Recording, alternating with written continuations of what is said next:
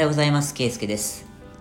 これまでに世界40カ国を旅して現在はヨーロッパのアイルランドに在住しております。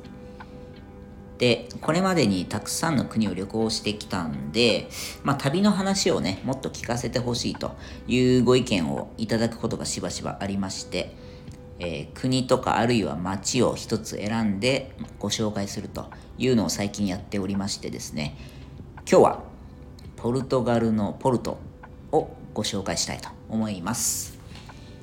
ポルトガルと聞くと、まず多くの人が思い浮かべるのはリズボンじゃないかなと思うんですよ。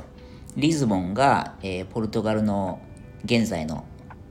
首都であり、まあ人口も一番多い町なんですよね。ただし、まあ、それと肩を並べるぐらい、あるいはそれをしのぐと言ってもいいぐらい、えー、ポルトガルで大人気の観光都市、それがポルトでございますと。で、ポルトガルはですね、スペインの西側、こう大西洋側に、えー、面している、まあ、いわばヨーロッパの西海岸っていう感じなんですけど、にあってですね、まあ、縦長のこう長方形みたいな四角い形をした国なんですね。で、ポルトはその北側の海岸沿い西側に面した町でございまして、えー、まあ、ポルトワインがとても有名ですよね。で、町のですね、南側にドウロ川っていう、まあ、川が流れてまして、で、その川の反対側に渡るとですね、南側に世界的にもまあ有名なそのポルトワインのいろんなブランドがワイナリーを持ってますと。で、その酒造所ですね。で、そこで、えー、まあ、倉庫とかも入っているので、中のですね、実際にそのワインが入ってる樽がバーッと並んでるような倉庫の中を見学したりだとか、あとそのワインの飲み比べができるみたいなツアーとかが、えー、用意されててですね、ま大人気の観光名所になっているわけなんですが、ポルトはとにかく街並みが美しいと。いうこれが一番でその結構高い丘があってですね。でそこからそのさっき言ったドウロ川っていう川に向かってかなり急斜面急勾配でこうバーッと下っていく感じなんですよね。なので坂の途中にこう古い建物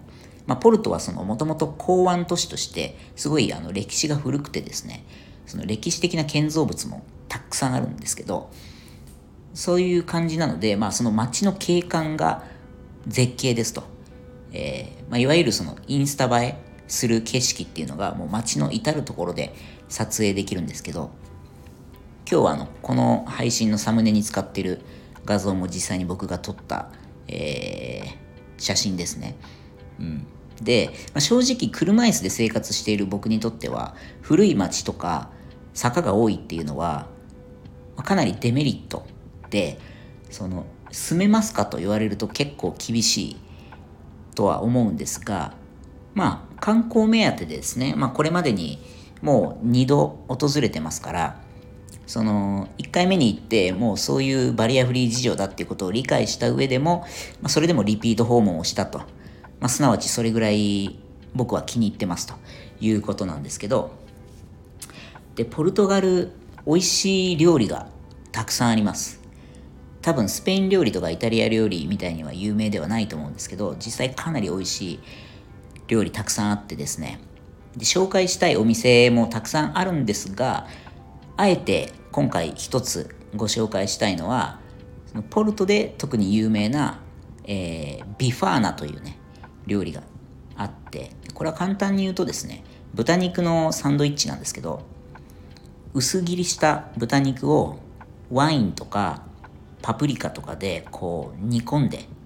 でそれをちょっと固めの丸っこいパンにバーガーみたいにしてこう挟み込んでる料理なんですけどこれがめちゃくちゃめちゃくちゃ美味しいですもう日本人は絶対好きな味だと思いますで言うてファーストフードなんでランチとかねおやつ感覚で、まあ、軽く食べれちゃうですけど、うん。もうこの話をしながらちょっと今思い出すだけで食べたくなっちゃってるんですけどはい。で、中でも特におすすめのお店があって、コンガっていうとこなんですけど、あの、概要欄に URL 載せておきますね。もうここがですね、本当にカジュアルな感じなんですけど、あの、まあ、いわゆる安い、早い、うまいみたいな、えー、吉野家以来の三拍子揃ってるお店なんで、ポルトをご旅行される際はですね、ぜひ行っていただきたいと思います。はい。ということで、今回はポルトガルのポルトをご紹介しました。いつもあのランダムにご紹介する場所とか僕が選んでるんですけど、特にこの国とかこの街みたいなこう詳しく聞きたい場所があれば、えー、リクエストいただけたらね、あの優先的にそこのお話もできるので、ぜひレターなりインスタの DM なりまたいただければと思いますので、えー、感想をどんどん聞かせてください。はい。ではまた次回の配信でお会いしましょう。